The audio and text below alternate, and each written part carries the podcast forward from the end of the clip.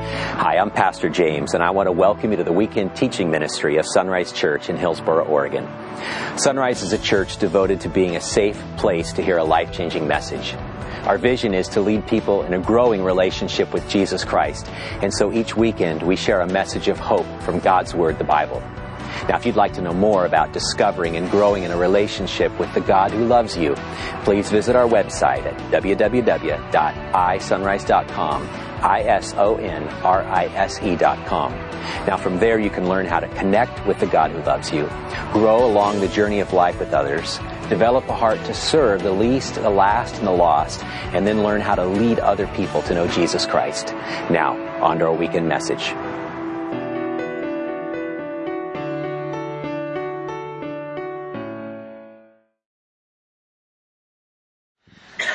Today we begin a new series. I haven't said that in 70 weeks. Uh, today we begin a new series and it's through the book of Psalms. Very excited about what we're going to see, but each week we'll try to help us connect back with the original understanding of the Psalms. Now what I mean by that is not that it's a secret information or that we've missed something in a huge way.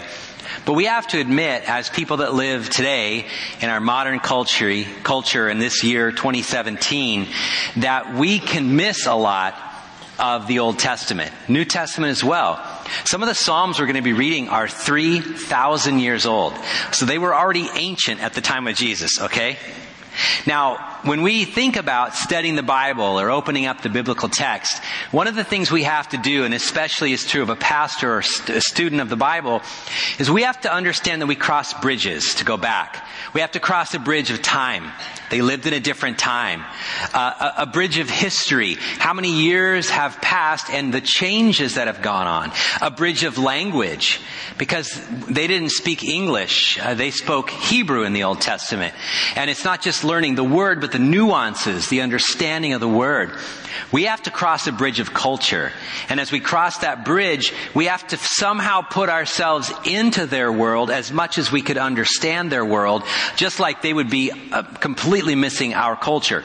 And then, once we've studied it, we bring it back to today. So how should I live my life now? And a lot of what we're going to discover in Psalms is that I think we miss a lot of the beauty of the Psalms. We're in a, a modern, Western culture. We've been raised in a certain education system known as a Western system based upon a Greek understanding of life. It dates back to several thousand years. And everybody in the Americas, North and Central and South and Europe, we all are ingrained in a certain way of thinking. But the Bible, the writers of the Bible, especially in the Old Testament, completely different. It was an ancient Eastern system of understanding life. And their way of life and their way of thinking, their way of writing and expressing themselves is completely different than how we do it. And so we might be able to read the words, but we can miss the understanding. Now I discovered this really in a hard way about nine years ago when I first went to East Africa to train pastors. It wasn't about the words themselves that were difficult to communicate. It was the idea around the words. For example, even today, still in East Africa and the Middle East, obviously in China and Japan and things like that, the way of thinking is Eastern, my way of thinking is Western. Their way of thinking is concrete, my way of thinking is abstract. Again, because of our education system. My children growing up, they're very concrete thinkers. They reach a point at a certain age where they start to think more in the abstract, more in the ideas, more in the concepts up here than just the things you can touch and feel. But because of the educational system and the way of life, there's very much at every age only concrete thinking. And so it's important for people to go over there to communicate in pictures and ideas. Well, what's fascinating is that's actually how the Bible communicates. They are much more in tune with the scripture when they read it because they resonate with it from their very core of all ages. They understand how the Bible speaks. We miss a lot of that. In fact, even in our language, we understand this. We have a lot of figures of speech in our language. We have idioms. We have expressions. We have sayings. But if you just use the words and break the words down, they don't mean what we're trying to say. I wrote a few of them down here just by way of illustration. Some of the things that we might say that if we were to digest the words, we don't mean those words. For example, don't put all your eggs in one basket. Now we don't really mean that, right? If someone were to write that down in a thousand or three thousand years, pull up this piece of text that says, don't put all your eggs in one basket, they would say, I wonder why not? Did eggs somehow propagate when you put more than one together? Where would they, you know, what, what's the reasoning? Well, it's just a, it's just an expression. It's a figure of speech. It's an idiom. It's a, it's a way we talk and we get it, right?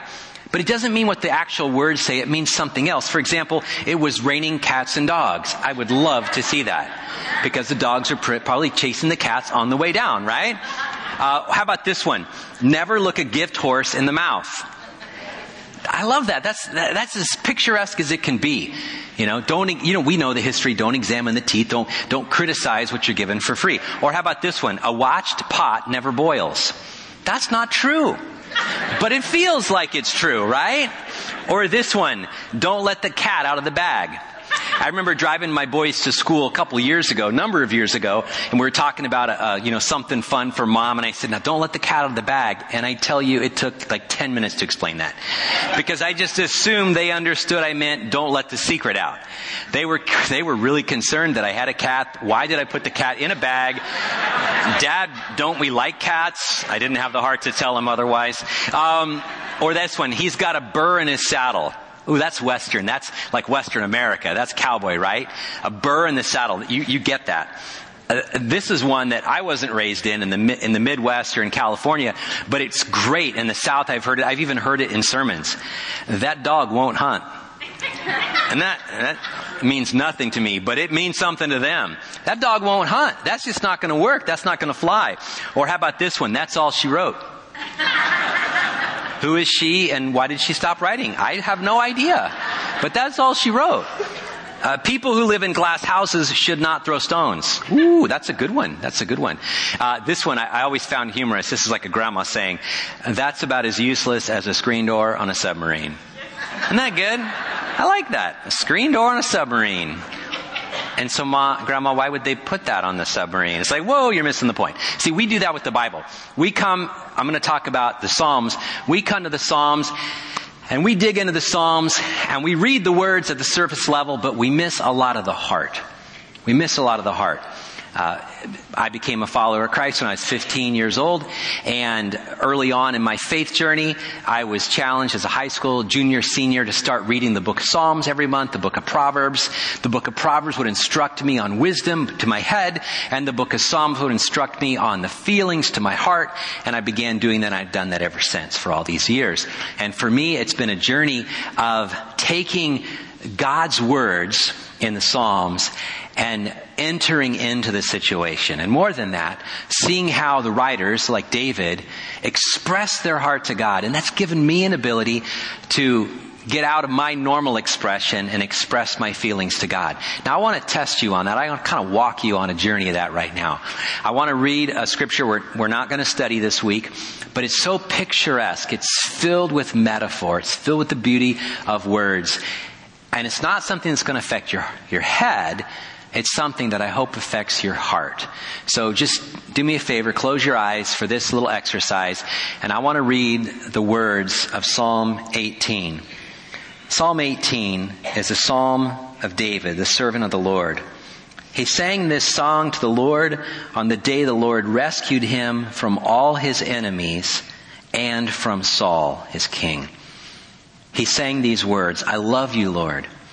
You are my strength. The Lord is my rock, my fortress, my savior.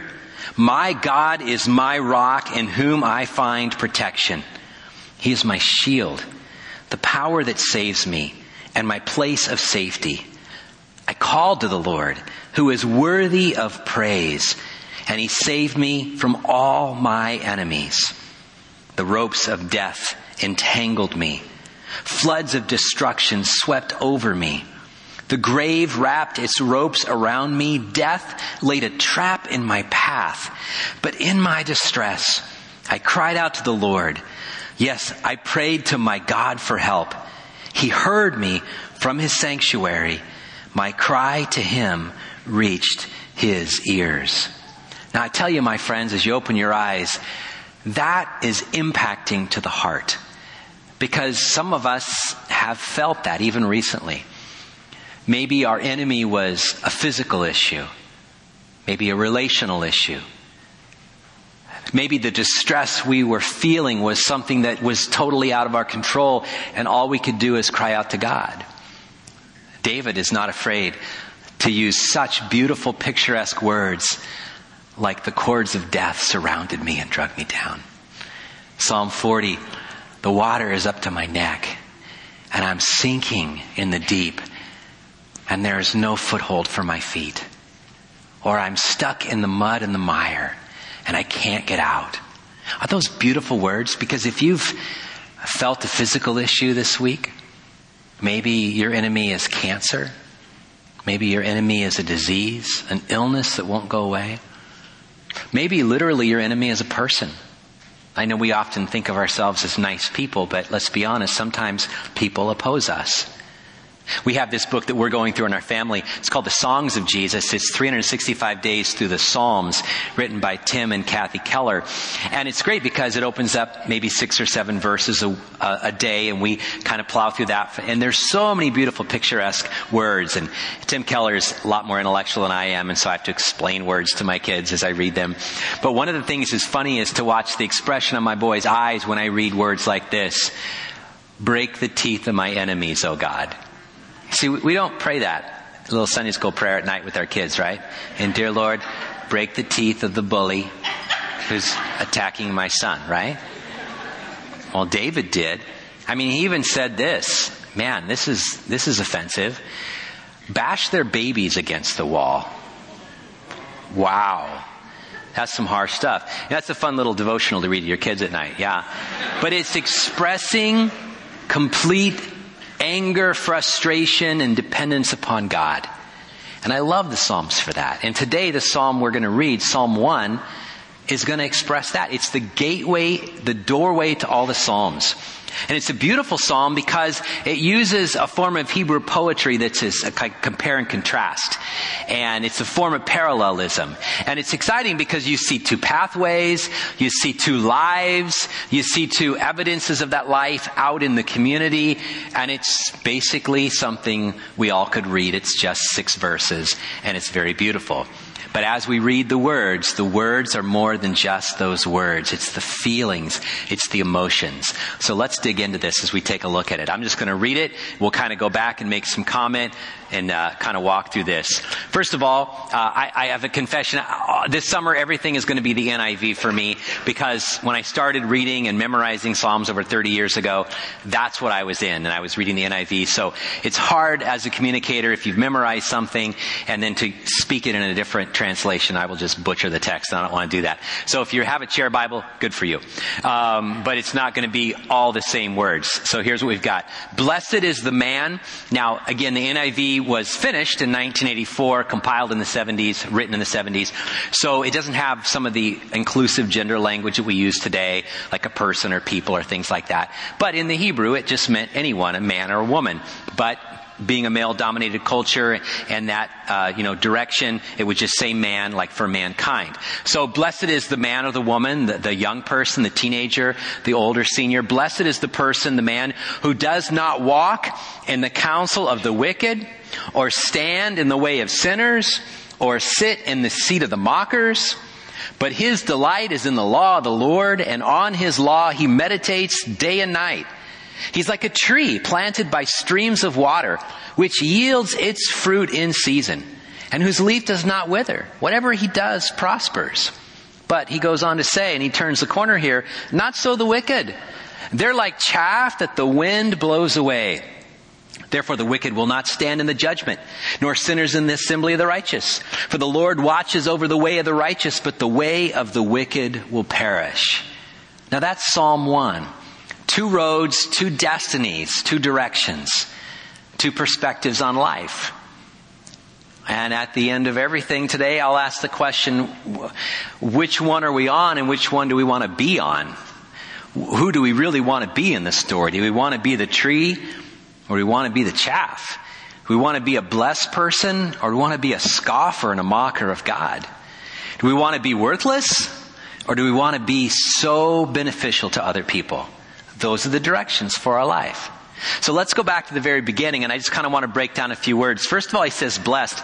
It's a great word because it means filled with joy or overflowing with joy. Uh, in fact, uh, a little known fact here, if you were to read Psalm 1 and look at the structure of it and then open in the Sermon on the Mount, you would discover that it's the same structure Jesus used. Now, before we accuse him of plagiarism, he's the author of Psalm 1, so we're good. Okay. It's just self-plagiarism. Okay. So, eh, but he starts the, the, the, whole Sermon on the Mount with what? Blessed. Blessed are the, and he has a list. It means fortunate, but not in the fortunate that, well, you're lucky. Not even close. It's not like, hey, somebody won the lottery. We all played, but there's just one of us that wins. It's not like that at all. It means the kind of fortune that comes from a person who works hard and achieves something. They're blessed because they've received the reward that their life has been doing all the work for, okay? So happy is the person, satisfied, fulfilled. They're able to look back at their life and go, this is exactly what I've been working for and God now has honored me because of it, alright? So blessed is the man, blessed is the woman who does not walk in the counsel of the wicked. Now there's going to be a progression here. There's obviously a direction, a certain way away from God. Uh, and nobody normally, I would say, only a few people in my lifetime, ever gets to the end quickly. They walk a progression. They never really imagine where they're going to go, but that's just where they end up. But first of all, he says they walk. And, and it's just a direction. They head in the direction of wicked people. The counsel of the wicked. Now the, the picture here is uh, when you come into a city. Not like this today, but in the ancient day, there were walls around cities for fortification, for protection. There were gates, city gates, heavily fortified gates. They'd open the gates during the day. People would come in, go out. There'd be commerce. People would buy and sell. People from other cities, people that lived outside, they would go in. But you would always start at the city gates. And in the Bible, you see there's a lot going on at the city gate. That's the place of decision making. That's where the elders of the city would sit. That's where the people would gather together if they had disputes, conversations, business dealings right there in the city. And, and what he's describing here, the psalmist is describing is that this exists for a city, but it also exists for humanity. Our places that we go to. And he describes, he says, well, blessed is the man or the one who doesn't walk in the counsel of the wicked, listening to the other people. The people whose hearts are far from God are speaking volumes. Blessed is the man or the woman that doesn't listen to that. Because if you walk in that, if you walk down that pathway, you're not just going to take in the information, it's going to slowly begin to change you. Because here's the next thing. Or stand in the way of sinners. Notice this guy was walking. Blessed is the man that doesn't walk in the counsel of the wicked, but now he stops walking and he hangs out. He hangs out with the sinful people. They're actively sinning. He doesn't stand in the way of sinners or sit in the seat of the mockers. Mockers are scoffers. The book of Proverbs has a lot to say about that. People who, uh, first of all, they deny the existence of God. Psalm says a couple times, you know, the fool has said in his heart, there is no God. Okay, but it's not just enough to be a fool. He has to be a scoffer or a mocker. And he has to laugh at people and deride people who believe otherwise, who believe in the Bible, who believe in something that God has said, who believe in Jesus Christ. There's a lot of people in the world today that are scoffers and mockers of God. Now you never think you're going to end up there, especially good church people that go to Sunday school when they're kids, right? But a lot of them were good church people that went to Sunday school when they were kids. Because they started walking down a path. It's a natural progression. Now for me, I like to memorize the pictures. I like to memorize the words. So for me, I just have it this way. I, instead of the word walk, I have the word stroll. Okay, you're casually strolling down. So, blessed is the man who doesn't stroll, who doesn't stand, and who doesn't sit. Okay? That works for me. Because if you find yourself strolling, eventually you'll stop and stand, and ultimately you'll end up sitting. That's the progression of a person who ends up far from God. They don't start that way, but they end up that way. And then he says this, but his delight is in the law of the Lord. His joy is in the law of the Lord. It's not a drudgery. It's not just diligence and discipline. It's, it's delight to open up the Bible, God's words, and to dig into it. Eugene Peterson, in his uh, writings on Psalm 1, says this. I think it's pretty, pretty beautiful. He says, when, when the word law shows up, obviously we think about it as a negative term. We don't like the law. If you work for the law, if that's your, you know, you wear a badge or whatever, we're afraid of you, right? You know, especially when you have a car and you drive by, we naturally panic. And if there are lights, we just go into a heart attack, right?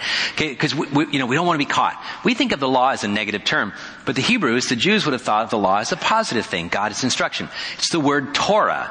It's the Genesis, Exodus, Leviticus, Numbers, Deuteronomy, the Pentateuch. It's God's word for us. It's God's heart for us. It's God's teaching. Now, Eugene Peterson says this, that it's fascinating when you work at, look at the word Torah, it's, it's actually the law. It's a verb that has a picture of something being tossed in our direction, as in like a javelin being thrown. Now think about that. God's words, His Bible, is being hurled at us with energy so that it sticks into us and opens us up and exposes us. That's what God's law does to us. Now that's, that's actually what the New Testament writer says in Hebrews. The writer of Hebrews says this in 412, for the word of God, the law of God, the teaching, the hurled spear, the javelin, the word of God is alive and powerful it's sharper than the sharpest two-edged sword, cutting between soul and spirit, between joint and marrow. It exposes our innermost thoughts and desires. So the writer of Psalm 1 says that's exactly what God's Word does. And this guy who's blessed meditates on it day and night. He, he thinks about it. He surrounds himself. He wraps himself in the words of God. He meditates on the law of God day and night. Let's go back to Psalm 1 there. It's delight. It's his joy to consume the word. Now, the word meditate uh, literally means to mutter or to speak to yourself, and usually, if you do that, you either have a Bluetooth headpiece or you're a little insane, right? Okay, and sometimes it's hard to tell when people are on the street which is which. But you're just always talking about it. It's what it is. You're contemplating it. You're pondering it. You're considering it. You're mulling it over.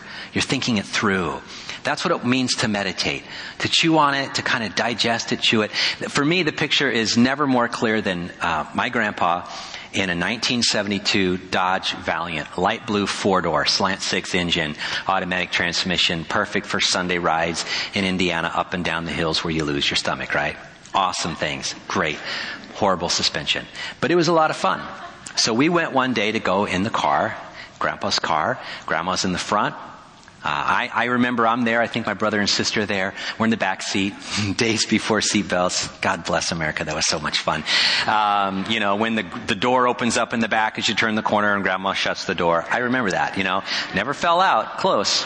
Um, but we're sitting there in my grandma and grandpa's driveway, 3 Alhambra Avenue, Frankfort, Indiana. We're sitting there, the car's warming up. And he's sitting there and he reaches into his mouth. Now my grandpa had dentures. My grandma had dentures.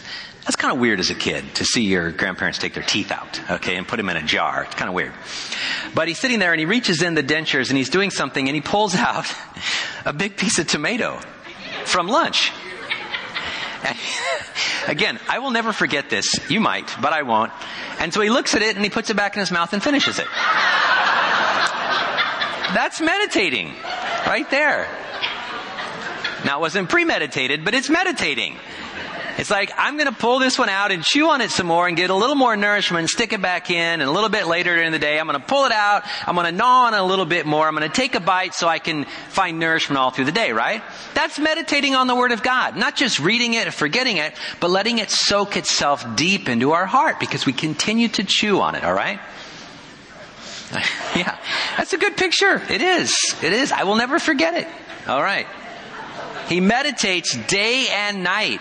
This man, this woman, is constantly focusing on the law of God that opens up his heart, that reveals right and wrong. And he exposes himself to the text of scripture that exposes our hearts to God. It's a beautiful picture. It's a wonderful picture that God is hurling his energies of truth to you and to me so that when it sticks, It opens us up. Now, for me, I've made it a practice since coming to Christ to spend uh, what we call a daily time with God.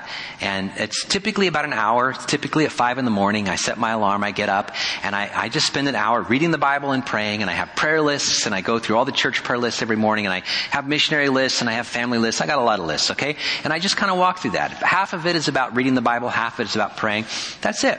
And I go through the Bible every year, and sometimes I read through Psalms and Proverbs as well every month, and I digest through that, and that's great. Um, but, you know, sometimes I find nothing new. You've probably had that happen, right? You're like, yeah, yawn, I've read all this before, especially when you're talking about the list of names and genealogies. But it was fascinating. Just to give you a glimpse of, you know, what I encountered last week, I'm reading through Ezra. And Ezra's got a lot of genealogies about people going back into the land. God's restored the law. The temple's been rebuilt. And Ezra, as the restorer of the law, the, of the heart of God to his people, he comes back after a, a, an absence and he's just mortified. He's horrified to see the people of God doing a sinful thing. Very clear in the text what they're doing. And they're okay with it. And God clearly says, don't do this. And so he, he rips his clothes. He pulls out part of his beard. I love that. And, and he throws dirt, ashes on his forehead and sits there in despair. And they're like, what's wrong with Ezra? You know? What's up? And he goes, you're committing a sin. It's a very grievous sin to God. And you've already known about this, but somehow in my absence, you, you've all done this, thinking it's okay. But it's not okay. What are you going to do about it?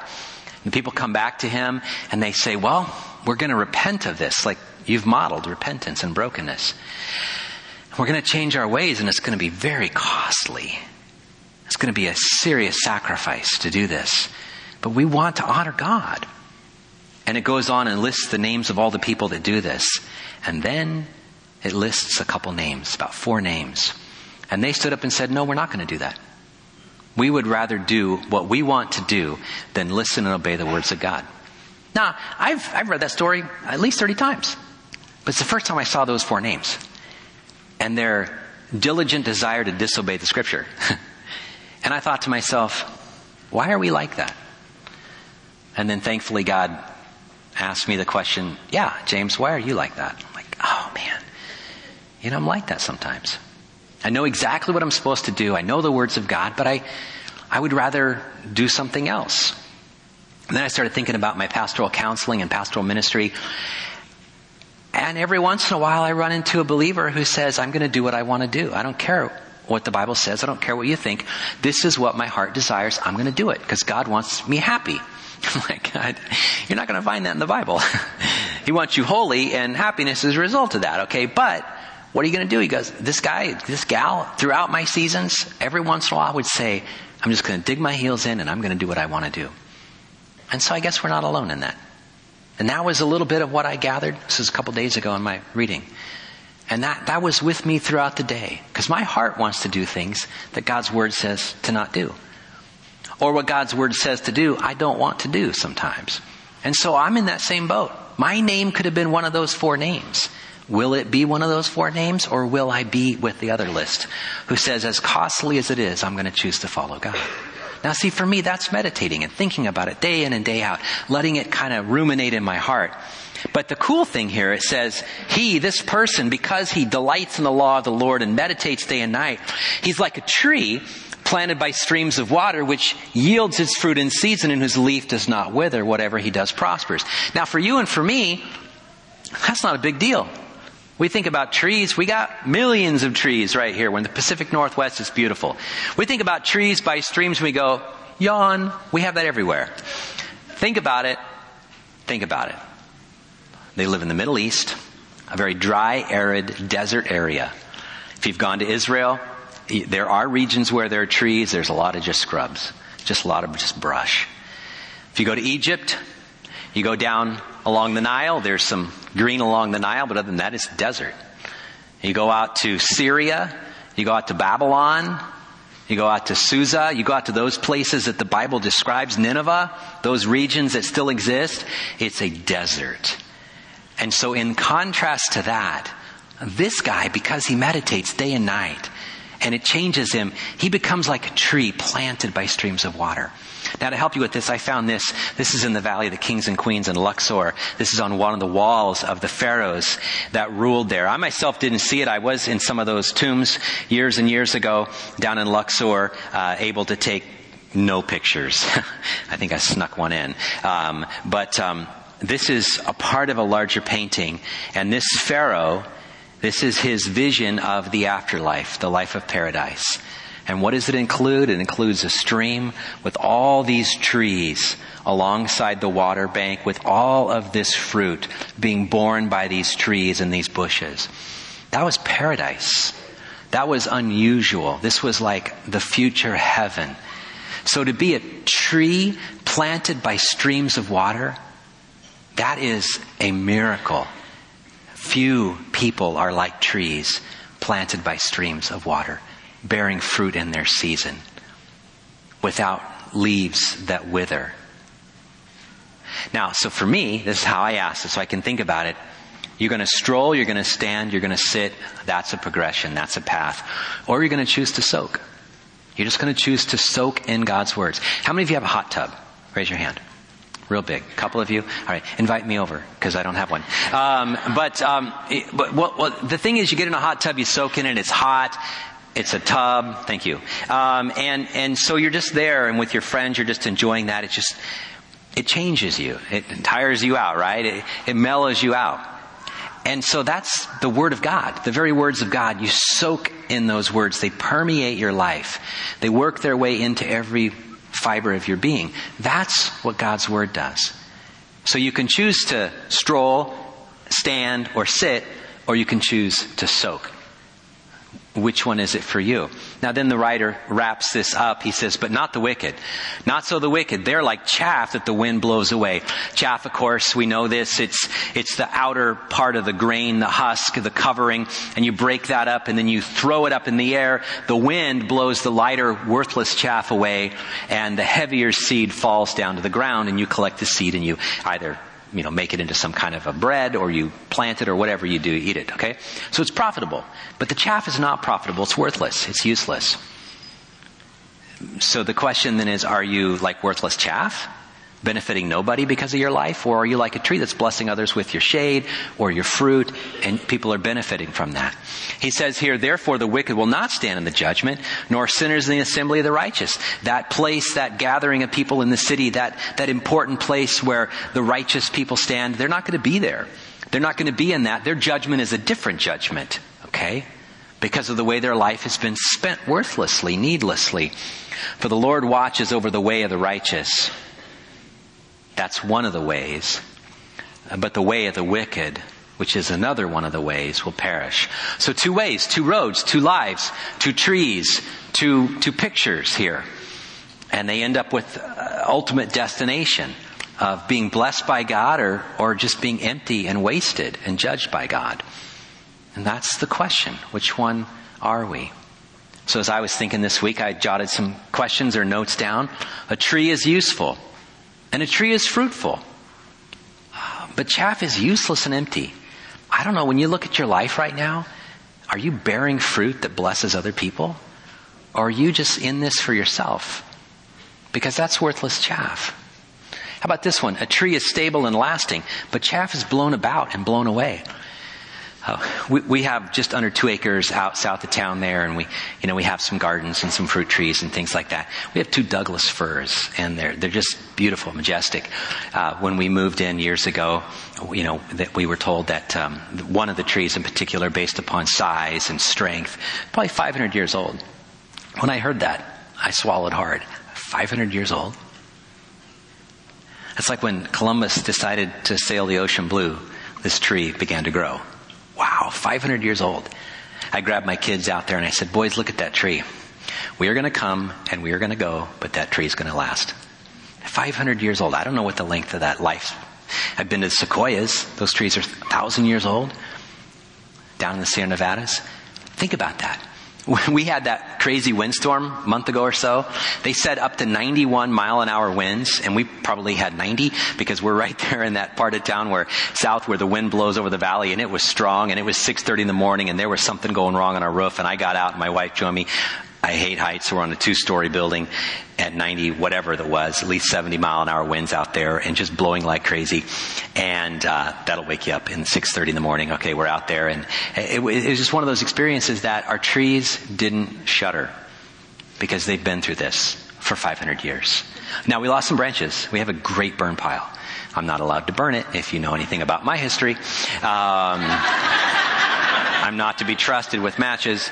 Um, but my wife will take care of it this week and send me pictures. All right, I will stay very far away because of PTSD. Um, so, so the bottom line is this: is that yeah, there will be storms in life. We all experience storms, but if your tree is rooted down deep, you're going to weather those storms. They're all going to be seasons. We're not always in a great season, right? A fruitful season. Yeah, but our leaves are not going to wither because we're planted firmly near the stream of life. A tree bears fruit and blesses others, but chaff doesn't bring any blessing. And finally, godly living matures, nurtures, and bears life. This is the bottom line. While ungodly living leaves a person empty, hungry, unsatisfied, and starving. So which one do we find ourselves in? Now, Psalm 1 is one of my favorite Psalms, memorized it years ago. I have this in my office at home. This is a Timothy Botts watercolor, and it's just a reminder, it's Psalm 1 in the NIV. What is my life like? Um, I love this psalm so much that when my wife and I were in our house, we are looking at one big wall that was just blank. We didn't know what to do with it. I said, let's paint a picture of a tree with fruit and hang our pictures on it. And this is in our house. And it's massive. And it's just a reminder every time I leave the house or come into the house that we're like trees bearing fruit each season and our kids are the fruits, and they are definitely fruits and nuts. I, I add to that. Um, but it's a reminder that we as people want to be the kind of people that, as the psalmist described, the birds can take shelter in, the people could come and be blessed under in the shade and be nourished by. Isn't that what we want for our lives? Isn't that what we want for our families? We want to be like strong trees planted along the riverbank, bearing fruit in its season. And I know our lives can take varying pathways in life, but the true question is, which path are we on? Are we in a path of blessing or a path really of worthlessness? And the beautiful thing is the Bible invites us again and again to turn from a, a path of uselessness, a path that would lead to destruction, and get on the path of life. Because at any age, at any season of your life, you could plant yourself firmly into the soil of God's Word, which then brings up the point. We can't do this on our own, my friends. We can't power our way through this. But it's only through what Jesus has done for us on the cross that he invites us to this lifestyle. He himself loved the Psalms. He quotes the Psalms almost as much as he quotes Deuteronomy, his favorite book. But it was so much a part of his life that it worked its way out. And now Jesus has invited us to join him on this journey and this life. And now we can be planted deep into the roots of Jesus Christ himself. And then he exposes us to the truth of God and it's not always pretty because we're looking into a mirror. And yet, if we're willing to let Him make the changes, He will do so in a beautiful, gracious way. But if we're not on that path, we're on a path that ultimately leads to destruction and judgment. And I don't know why we would want to stay on that path because it is a worthless life. It might feel great in a season, but in the long run, it just completely disintegrates from the inside out. My wife went on a run a couple years ago. She's called me. She says, Hey, you know, you got to go on this run. So I went on this run and she goes, Look at this tree. And there was this beautiful oak tree that had been out on Mentor Bridge on a, after a curve. And we would comment on it on our runs, how pretty it was. They had taken it down. But when we looked at the stump, it was evident why they took it down. Although you couldn't have seen it from the outside, it was rotted to the core. And it would have eventually fallen down and caused some damage, maybe even death but they wisely decided to cut it down, and what was on the inside was revealed. I hope today that what's on the inside is revealed so that you can let Jesus take care of it. Because He will restore. He will restore what's broken and what's diseased and what's dead, and He'll bring you life. Let's pray. Father, I thank you for your words. that we've just read and don't let them just be words to our head, but words to our heart. Don't let us be seduced by the world. Don't let us blindly stroll down the path, the road, stop or sit among the scoffers and the mockers, Lord. I pray, Father, that we wouldn't choose to sit with cynics and, and join in on that, but we would choose to plant ourselves strongly close to you and soak up the nourishment of your word as we meditate on it day and night so that we would be a life that's blessed to bless others. We pray in Christ's name. Amen.